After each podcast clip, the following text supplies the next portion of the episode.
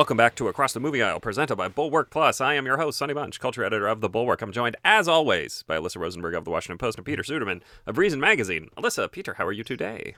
I'm peachy. I am happy to be talking about movies with friends. Uh, first up, in controversies and controversies, theaters are back, baby. Shang-Chi and the Legend of the Ten Rings opened up to a very strong 75 million or so over the three-day weekend, uh, and 90 million or so if you include Labor Day. Before we break down the numbers here, and ask if Disney's decision to go theatrical only was a controversy or a controversy, I want to address a concern a few listeners had after last week's uh, episode on the MCU show. What if? Yes, we've had a fair amount of Marvel centric talk on the show uh, in recent weeks, but that's because Marvel continues to be the biggest thing in pop culture, as seen by the numbers this weekend. I'm gonna get into those in a second. Um, I am I'm honestly pretty excited to get into festival and award season chatter. Uh, Paul Schrader's The Card Counter is coming up, for example, just to pick one upcoming movie. But that movie will gross less in its entire run than Shang-Chi grossed on its opening day. Trust me, I don't feel like I'm going out on a limb on that one. Um, so bear with us while we do one more Marvel heavy show here uh, before we get to the Eternals, of course, and then there's Venom, Let There Be Carnage, and uh, Spider-Man: No Way Home. But you know, that's it. That's it for the Marvel stuff. We'll, we'll, we'll, we'll We're not we'll going to do the there. Hawkeye show on Disney. We're not Plus. doing the Hawkeye no. show. We're not doing the Hawkeye show. It's not happening. All right, so here's here's the most negative spin that you could muster about Shang-Chi's opening weekend. Again, 75 and 90 million. Um 75 million dollars is 5 million dollars worse than Black Widow's opening weekend. And Black Widow was also available simultaneously via Disney's uh, Disney Plus's Premier Access offering, which reportedly generated some 60 million dollars on its opening weekend. Fair enough.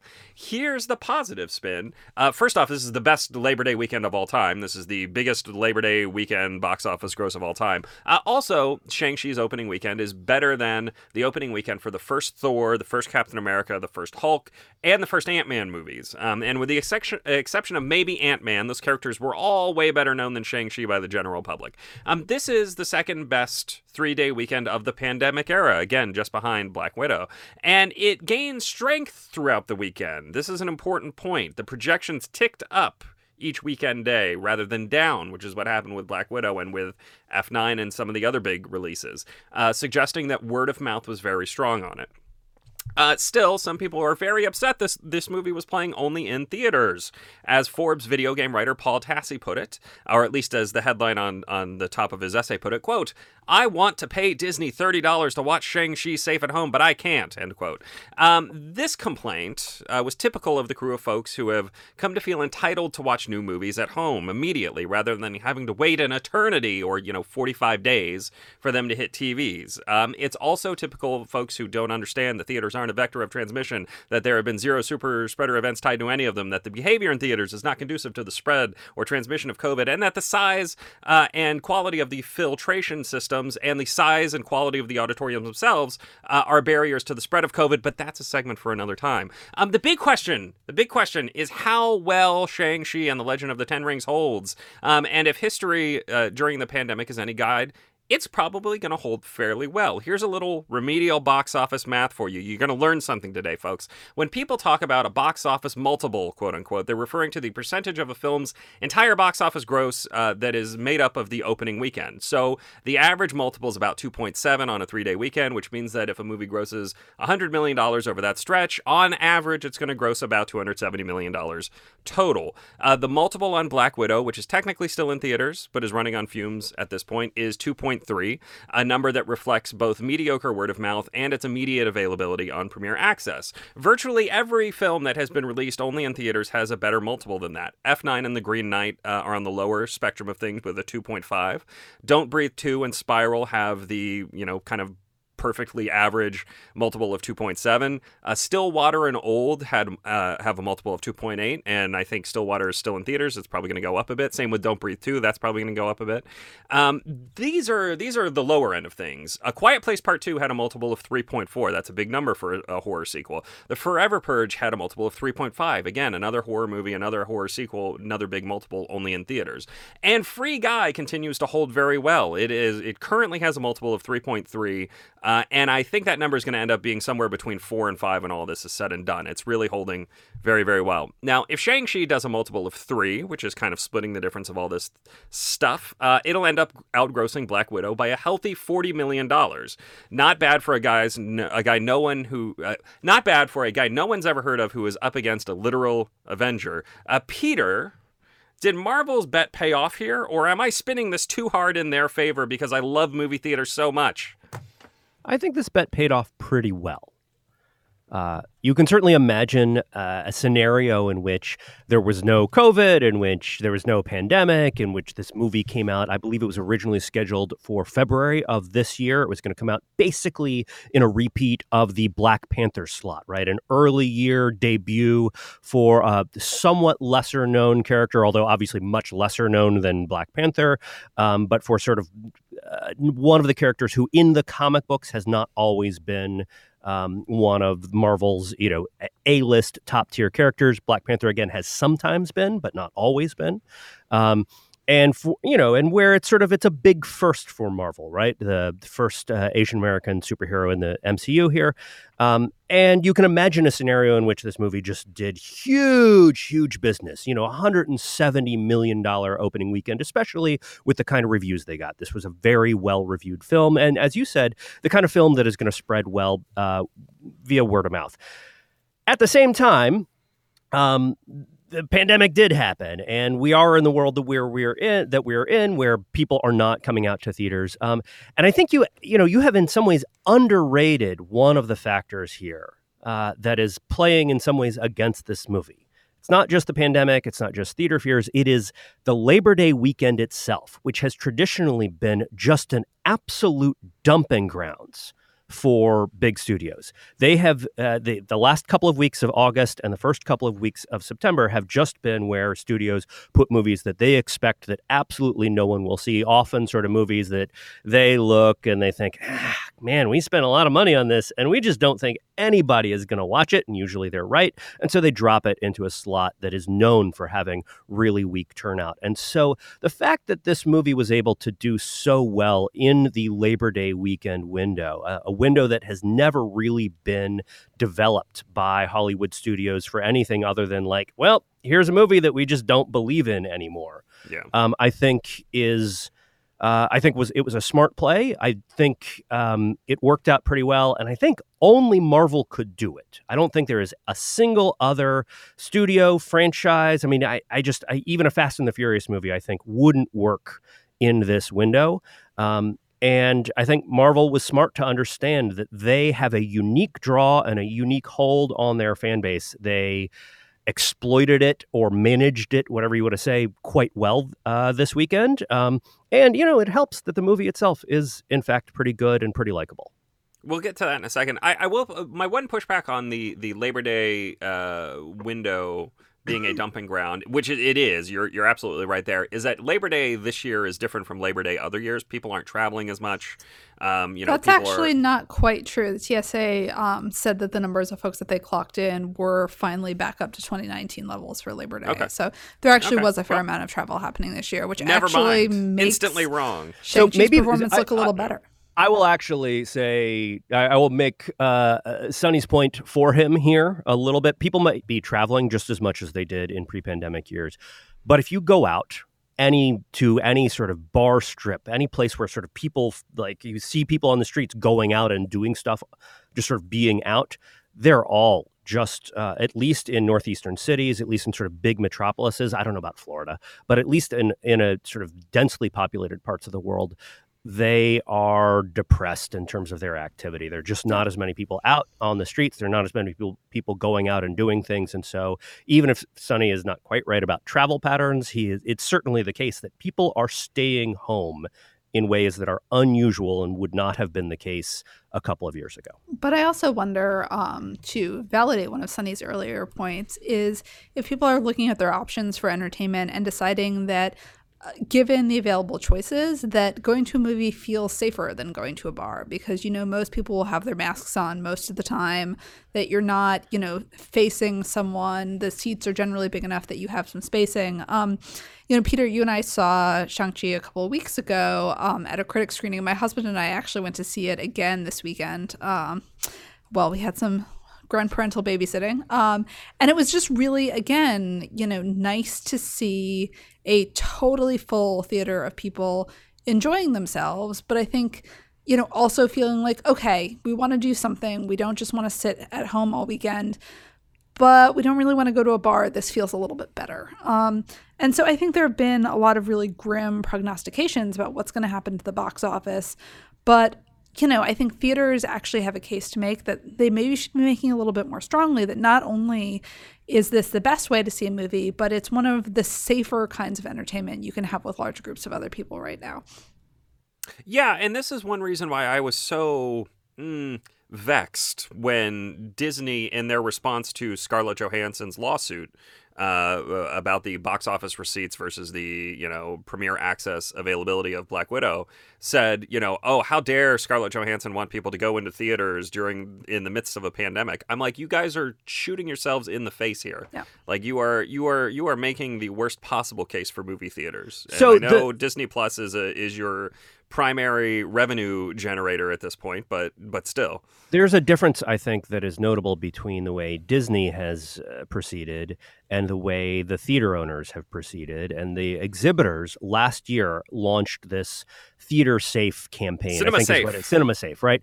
And did try to make this argument. And this was right around, if I recall correctly, right around when Tenet was coming out. I think in yep. the, the weeks leading up to, which was right around this time last year, the beginning of the end of August, beginning of September and it totally failed. Now there was no vaccine at that time, right? And there's a big difference. There was also just not a lot of material being released. Um, yep. You know, at, at that time of, of year. So even if people had been interested, maybe, uh, you know, there just wasn't enough material in theaters. And Tenet was, as much as I think uh, the three of us liked it in certain ways, Tenet was not, um, was a little bit, people sort of responded to it in mixed ways. Uh, but they tried and it sort of didn't work. Now, I think that that message plays very differently in a world with widespread uh, vaccine ab- availability, where virtually anyone who wants to get vaccinated, who is uh, a teenager or older, can get vaccinated this afternoon and get that process started if they have not done so already. Um, but they have not made that effort in a renewed way uh, this year. Though what they've done instead is is reopen and just say, look, here we are. We've got movies now. Um, please come see our movies. Yeah, and it may be that they don't need to be the ones pushing the debate as much.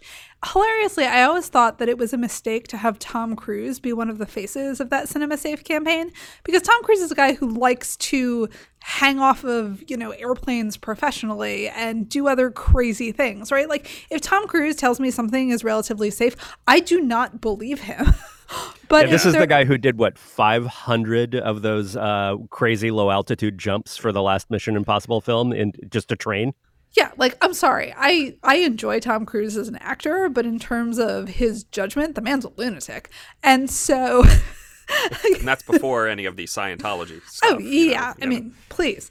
Um but yeah, I think the combination of there being stuff to see in theaters, people being vaccinated, and also people being bored. I think people, you know, the more cautious people in the world were probably not ready to venture out on mass. I mean, you know, Peter, the two of us saw Tenet with our spouses in a private theater that we rented for the occasion where we sat like 50 feet apart. You know, even like we really care about seeing movies and we were quite cautious under those circumstances last year. Um, and you know, and I think correct. also quite and I was quite double informed. masked with an N95. Yeah, and you know we we are Sunny. invested in we're invested in movies. We're also you know our day jobs are in journalism that has us in a lot of contact with information about the virus and we were really cautious then um, and i think we all feel differently now in part because there are vaccines, there are better masks available, and we just know more about the science of this thing, and also, yeah. frankly, how movie theaters work than we did a year ago. All right, so set aside the theaters being safe factor, which is obviously true, and everybody needs to uh, just uh, kind of understand and accept this. Uh, who is listening to this? If you if you don't believe theaters are safe, just you know, uh, I don't know, I don't know what to tell you, but it's, it's they are. Um, but the, the the the big question here is one of consumer choice, right? The big pushback is, well, you know, consumers have gotten used to be able to watching new movies day and date, and that's how it's going to have to be. Otherwise, you're just going to lose the audience. And I think that's wrong. I mean, I think it's I think it's just objectively wrong, right? Like the guy who wrote that piece that annoyed me, uh, that I that I quoted the headline of, he actually tweeted out later in the weekend, well, I went to go see Shang Chi in a mostly empty theater, and I was like, look, Mar- Disney Disney wins. Yep. This is Disney Disney wanted you to change your behavior and you have changed your behavior to suit their whims. That means that the idea that it is kind of a foregone conclusion that people just aren't going to go back that they're that they're done with the theater theatrical experience is strikes me as wrong. It's so basically fundamentally wrong. I think it's partially wrong, but it might be somewhat right.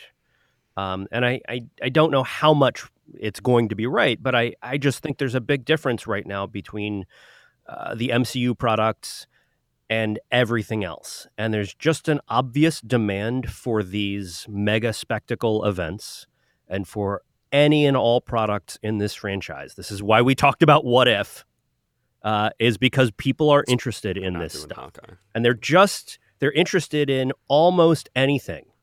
Actually, in literally anything that has the MCU stamp on it. And that's not true for any other brand in Hollywood even even for like I said for Fast and the Furious or if there was another Transformers film or for any of these you know brands where it's very common for a movie to make a billion dollars globally. Uh, I just don't think that the other that the other franchises have that kind of pull, and Marvel has it. Maybe Star Wars would have it if, a, if the movie was really well reviewed, if there was like sort of some sort of uh, movement around that. But it's Marvel and that's it. And I just think everybody else is in a in a different position.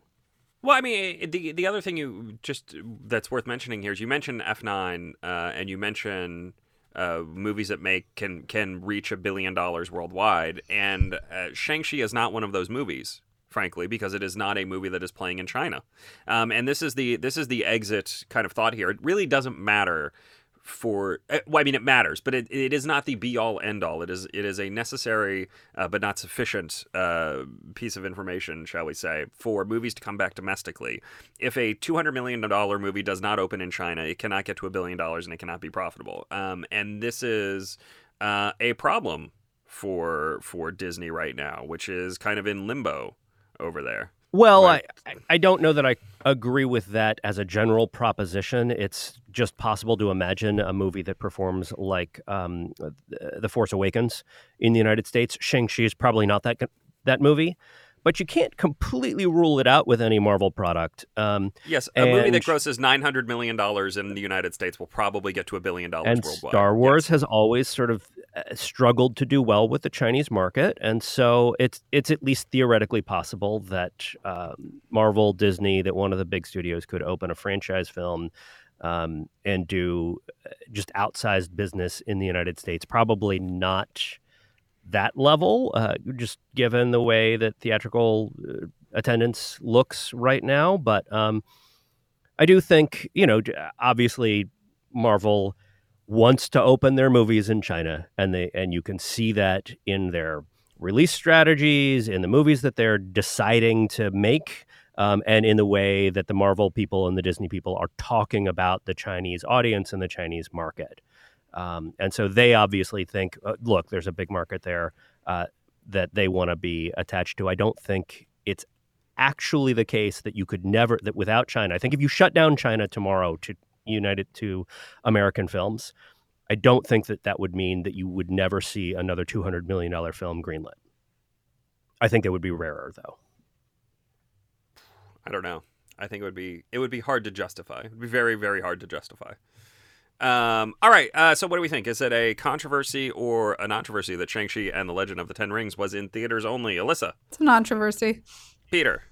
Well, some people think it's controversial, but I don't. So it is a controversy in the sense that some people believe that. yeah, but Fine, Peter, Peter. You, Peter, you could say that about literally every topic in this segment. The whole point of the segment is to say whether or not it is controversial or it is non-controversial. Don't We're making segment explain to me. Here. We're we're we are we are in the business of rendering judgments, and judge my judgment is that it's a controversy. Uh, if you enjoy this show, uh, especially the controversies and controversy segment, always a firecracker. Who doesn't? They're great. Uh, make sure to head over to atma.tothebulwark.com, where we're going to pay tribute to the great Michael K. Williams, star of The Wire and Boardwalk Empire and other shows, uh, who tragically died this weekend at the age of 54 of a suspected heroin overdose. Very sad news. Uh, we were all big fans, so. Um, uh, looking forward to talking about that segment, kind of. uh, and now on to the main event Shang-Chi and the Legend of the Ten Rings, which I'm just going to refer to as Shang-Chi from now on uh, to save me some words. Um, Shang-Chi stars Simu Liu as the titular character, a prodigal son, whose father is a thousand year old Chinese crime boss. Uh, in a prologue, we see the rise of said uh, crime boss, played by the great Tony Leung, who uh, has been granted enormous power and eternal life, that again, that thousand years, via the ten rings he wears on his His son, Shang, uh, who has given up the family business and is going by Sean in San Francisco, um, is working as a valet alongside his friend and comic sidekick Katie, played by Awkwafina, uh, until his father sends assassins to collect him, that is, leading to a series of escalating fights, first on a city bus in San Francisco, then off the side of a, si- a skyscraper in Macau, that ends with him returning to the fold and embarking on a quest to find the myth- mythical and magical village whence his mother came uh, and where Shang's father hopes he might find her again. Those are the broad strokes of the plot. We might discuss a little bit more in a minute, um, but they're enough for our purposes here. Uh, I I want to talk about the broader uh, picture with this movie, which is that it's a big Marvel movie with all the pluses and minuses that come with such a product. Um, on the plus side, competent storytelling. The action is coherent, it's well put together. The bus fight, in particular, makes great use of space and motion to craft a compelling set piece. Uh, it's frequently very funny. I, I very much enjoyed Awkwafina uh, after being kind of cold on her for much of her uh, career, but um, between this and the farewell, I, she's she has very much grown on me. Um, and it has callbacks to previous Marvel movies. It's got a mid-credit stinger. It's got a post-credit stinger. Uh, it sets up further adventures for Shang and Katie and the broader MCU. This is a great episode of television. Um, and on the minus side, it uh, it has the same kind of flat look that a lot of Marvel movies have. It ends with a big old CGI battle, lots of flying thingies, some sparkly shooty thingies. They're all they're all going at each other. Uh, and uh, the good guys win. Shocker. Um, but the biggest thing, look, the thing this this movie Spoilers, gets right, and and the and the thing and the thing that Marvel movies sometimes don't get right is that the villain's stakes uh, are perfectly calibrated. They're both very personal. Shang's father uh, hopes to free his mother from a prison he believes her to be in, uh, and simultaneously very very large. It, it if he gets what he wants, it would destroy the universe, and that would be uh, bad. But it would be an unintended consequence. It's not his ultimate goal, right? Um, this gives the big CGI foofara at the end a little more oomph. I you know I actually felt some things when it was going on. Alyssa, did you feel things uh, while you were watching Shang Chi? Yeah, I mean, this is a Marvel movie that is just very calibrated to get me. Um, and I will specifically, there is a scene early in the movie where you see, um, you know, Sean's room in San Francisco, this sort of like grim little apartment. And he has posters on his wall for OutKast Stankonia and for Kung Fu Hustle, which, if neither of you have seen it, I, I almost. I almost don't know how to describe it. It is a musical kung fu western, basically. I think that's a, a reasonable description. Uh, it's also a comedy. Um, it's it does a really nice job of sort of turning fight scenes into dance sequences. And Shang-Chi and the, Le- the Legend of the Ten Rings is obviously very influenced by that, by the look of movies like um, Crouching Tiger, Hidden Dragon, and House of Flying Daggers. Um, and as such, it is tuned to the same cultural wavelength as a bunch of what for me were really seminal cultural experiences. Um, you know, I remember when Crouching Tiger, Hidden Dragon came out, and there were literal lines around the block in my suburban hometown to see it at the local indie theater. Um, I must have seen that in theaters five times, still one of my favorite movies. Um, and so I love the version of this movie that is, you know, about sort of fight sequences as dance and communication. I, I mean, I also just love Tony Leung so much. Um, that see, getting to watch him for two hours in an American blockbuster um, is just such a sort of pure pleasure that it kind of short circuits my brain. I it, but it also makes it worse when you arrive at the inevitable CGI fufara at the end, and it's like, oh great, you know. You know, this is this is this in some ways sort of lovely, humane human scale movie that of course is going to get derailed by this absolute nonsense. And i mean there are so many kind of smart decisions made in this movie right? I mean the the opening fight sequence between um you know shang-chi's father and mother that is a dance and a seduction all in one that you know borrows from this tradition of wirework martial arts but that also just spends an enormous amount of time in close up on the characters' faces as they realize what's happening, as you know, what starts out as an effort at conquest turns into a flirtation and a seduction and a sort of mutual enjoyment of each other's talents, right? I mean, that is it's the most sort of emotional character driving fight sequence that we've had in a movie, a Marvel movie probably since uh the Winter Soldier. Um you know, and and the same way, you know, when you have this, when you're leading up to the climax of the movie, and there is this clash between, um, you know, the Shang-Chi and the Ta Lo villagers and, um, you know, Shang-Chi's father and the Ten, the Ten Rings army, the movie makes this, you know, De- uh, Destin Daniel Cretton makes this incredibly smart decision to leave the big messy fight sequence in the background and to, um, you know, have that be provide ambience to a conversation and then a fight between Shang-Chi and his father that basically happens in front of the shrine to Shang-Chi's mother, right? It's like there is this decision to always kind of default to the intimate and the character driven up until the moment we get a bunch of CGI monsters fighting each other. And yeah, I'm accustomed to that because it's a Marvel movie, but it actually feels worse in this because what it derails is frequently so much better. Yeah, I mean, I, I just feel like it's so baked into the cake at this point that I it's like getting mad at the wind. It's like, oh, stop blowing, wind. Knock it off. Sometimes I am mad at the wind, though. I am frequently mad at the weather, but what good is it going to do you? Uh, Peter, what what did you make of this? I know you wanted to talk about the second unit work with the uh, the the kung fu vets. Yeah. So actually, before we get there, I want to defend kind of the CGI fufara at the end. It's it's not great. Like it I, I agree that it is in some ways a letdown.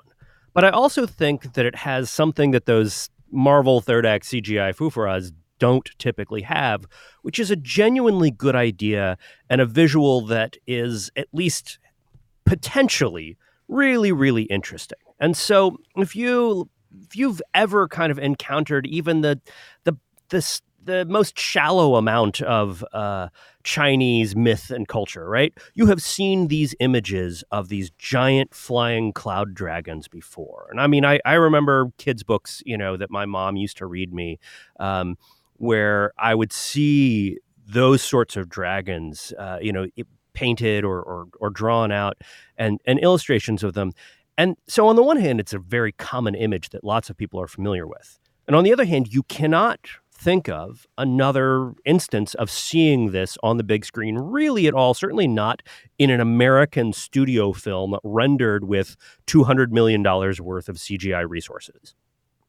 And so just seeing that big dragon there and having it be such a central part of the third act and, and bringing it into the story, I think is something that works a lot better than, say, the we're gonna have a the thing at the that you know in Black Widow, which like the third act's sequence is first of all it's like there's this terrible villain reveal that is just boring and doesn't make any sense and then also what you've got is here's the red room and it's floating in the sky because you know why it's floating in the sky? Because it would be cool that's it. There's no reason other. There's no connection to anything. She's like, let's have a floating sky base and blow it's, it it's up. It's an it's an evil helicarrier. Sure, and I yeah, I, mean, it's, I it's even like a, some yeah. of the imagery in the third act of Black Widow, uh, especially when everybody's sort of falling through the sky. It looks kind of neat, but there's no reason for any of this stuff. It's just sort of there because they needed something big to blow up at the end of the movie. And so I, I think that this movie at least is a, has a somewhat better bad third act than the usual Marvel bad third act. And I will I will defend like I will defend it on the idea level if not the execution level because I do agree that the CG does just come across looking sort of weightless, sort of animated. They've never figured out no, no in 20 years we have not figured out how to have actors uh, sitting on top of a CG flying animal who actually look like they are interacting with that animal rather than looking like they are sitting on like four pieces of green plywood in a studio in Culver City somewhere, right? Like this, yeah. in some ways, almost looks worse than some of the similar stuff you saw with like the elephants in, in the uh, Lord of the Rings, the first Lord of the Rings trilogy. Um, and so just the just on a like a kind of craft level, I don't think it works, but it's a good idea and it mm-hmm. fits thematically and artistically with the rest of the film in a way that I think a lot of the Marvels don't. The Marvels can I, uh, can I, I just want, I, I, I want to push back on this slightly because I think, uh, weirdly, Raya and the Last Dragon, which is a movie I did not really like at all, actually does all the dragon stuff better. And granted, it's an animated film, so you know it, it does everything else. Do, so I'm not even sure I agree with that, but it does everything else, including all of the kind of martial oh, martial arts stuff, so yeah. much worse. And it's sure, just sure, sure, sure, sure. it's just a movie just, that by the time we get to the third act, the... I'm just so irritated with that film uh, in a way that I wasn't here. And and I guess maybe that's part of it is the first two acts work so well that by the time we get to the third act, I'm willing to cut this movie some slack. So yeah, I wanted to talk about I want to talk about the martial arts stuff because it's so good, guys. It's so good. It's not the best you know Marvel martial arts work I've ever seen in a big budget film. Right? It's not The Matrix. It's not Kill Bill. It's not you know um, Woo-ping at his best. But it's really smart and fun and clever. Uh, and I, you know, something that that Alyssa talked about um, that opening sequence between Tony Leung and and his sort of future wife when they're fighting each other. It really kind of Chen, yeah, uh, right. And he, it, it really kind of um, calls to mind uh, uh, House Flying Daggers, Curse of the Golden Flower, all that era of stuff. But what it's what it's doing is it's telling you something about the characters. These aren't fight scenes just for their own sake. They are there to demonstrate who these people are and how they interact with each other. And that is always true of the best action sequences. Any great action sequence is a character building sequence and character building moment. And you can think of that from the opening of, you know, uh, the of Casino Royale to the truck chase in Raiders of the Lost Ark to even, you know, uh, I've already name checked the Matrix, but the whole, but like every bit of the third act of the Matrix, all, all of the stuff that starts with the lobby shooting spree there's just so much character built into all of this. And that's part of what makes it memorable is you're connected not just to the action because it looks cool but you're connected to it because you are finding out who these people are. And you know part of what they, they're doing here is they're recycling a lot of jackie chan stuff in part because this is the jackie chan action team. And so what marvel did was was something really smart here uh, was they brought in a bunch of veterans of jackie chan's action movies and they have not so subtly built-in references and to and callouts to, and in, in one case, sort of a, a, a an extended direct homage. Uh, that whole sequence, um, take it that takes place in the the bamboo stilts or whatever they are outside the on the wall of the building. That is a direct homage to, I believe it's Rush Hour Two, where there is a very very similar sequence. But then even in the beginning, you know, uh, the the bus chase that's I think at like the quarter point of this film. There's this great little bit early in that sequence, which is so wonderful, where uh, where Shang Chi his jacket gets removed and he's like stuck in his jacket right? And it and suddenly then he's he's like okay i'm going to use the jacket to fight these guys off right? And so it's a great sort of application of the jackie chan school of use your environment to fight which jackie chan always insisted on. It is also a direct reference to rumble in the bronx which has basically the, a, a different version of that same action beat um, but you're finding out like who he is and how he works and how he thinks. And what he is is somebody who thinks quickly on his feet. He notices his environment and he builds it into his attack patterns in a way that is that tells you sort of how clever he is and how integrated this uh, these fighting powers are into who he is. It also, um, I thought the fight scenes also nicely demonstrated a strength of the overall script, which is that it doesn't need to hammer home its metaphors too closely. Um, because you'll, I mean, if you watch the movie and didn't see this the first time, you'll see it a second time. There's a huge contrast between um, both of the um, sort of fighting styles that we see involve circles, right? I mean, there's that sort of foot sweep that um, clearly is like kind of characteristic of the way that the Ta Lo fighter is set up for fights.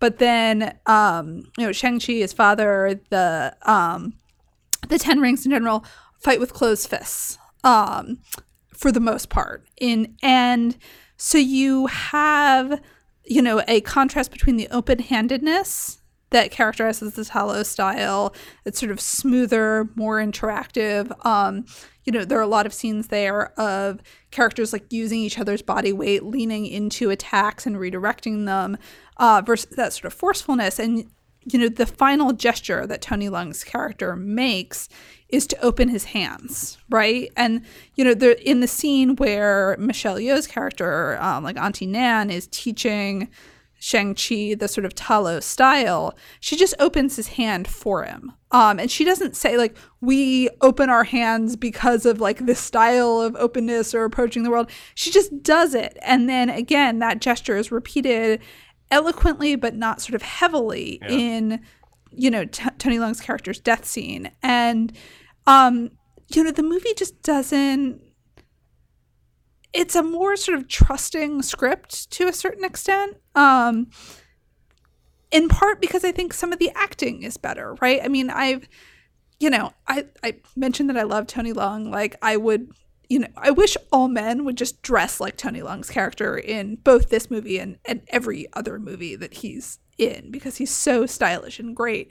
But he also just has this tremendously expressive face, right? And, you know, the fact that you sort of meet him after this period of estrangement and he shows up telling this crazy story about hearing his dead wife's voice and is sells the character's convictions sort of so beautifully um but i just i think it's to a lot of the you know Cretton's credit to the actor's credit to the you know fight choreographer's credit that the movie just never feels like heavy handed or remedial. It feels very immersive. And it's a movie that kind of trusts you to see little details like that. And if you don't see the, you know, the contrast in the martial arts style, that's okay. But it is kind of integrated with the movie's larger themes, with the script, um, in a way that's just really lovely and has a note of sophistication that the Marvel movies don't often achieve or even reach for and it manages to do this in a way that uh, it's like I mean, I think part of what you're getting at is that this is a very kind of user friendly movie without being a dumb one, right? And so it is. It manages to bring people in, and it's really pretty smart of the way uh, it, it is. It uh, it suggests a kind of intelligence on the part of Marvel in terms of how they are setting up phase four and sort of the next wave of uh, of Marvel films here because this is a relatively lore light film. Again, some of the Ben Kingsley stuff uh, kind of aside, but even that is is interesting in that it is a reference back to you know Iron Man three and the way they used a sort of quasi Mandarin character. Um, and it's a reference that says actually we're sort of we're sort of sorry for how we did that but we're not quite going to wipe it from the continuity or pretend it didn't happen instead we're going to make fun of it and and like build it into the story in a way that you don't have to understand Iron Man three, have seen Iron Man three to get this. Um, on the other hand, if you have, it's it's pretty funny. Like, I, w- I will say, I will say that I found it vaguely ridiculous to uh, imagine this Chinese, this thousand year old Chinese crime boss using the word appropriate they they appropriated this name. I was just like, oh, come on, guys, come on. Yeah. I, I save save save the Twitter theatrics for Twitter. I mean, I'm, um, I'm, I'm just excited for the sequel, Ben Kingsley and the Legend of the Fuzzy Butt. right, like he, it's Ben Kingsley running around this movie with like a an animated dog character that is just a, like a big fuzzy winged butt, right? Fuzzy butt. Yes, when Ben and Fuzzy Butt. When when Marvel makes that television show, then we can discuss discuss it on across the movie aisle. It's but, gonna be a great uh, episode of maybe. What If season gonna, two. I'm not gonna. I'm not gonna make any promises. We're gonna. We uh, no TV shows from now on. All right. Uh, so what do we think? Thumbs up or thumbs down on Shang Chi and the Legend of the Ten Rings? Alyssa. Thumbs up. Peter. Thumbs up. Thumbs up from me as well. Three thumbs ups. Go see it in theater. All right, that is it for today's show. If you loved it, make sure to check out uh, our members only bonus episode on the sad passing of Michael K. Williams. Um, and make sure to tell your friends. A strong recommendation from a friend is basically the only way to grow podcast audiences. If we don't grow, we will die, like Fuzzy Butt. Uh, if you didn't love today's episode, please complain to me on Twitter at Sonny Bunch. I'll convince you that this is, in fact, the best show in your podcast feed. See you guys next week.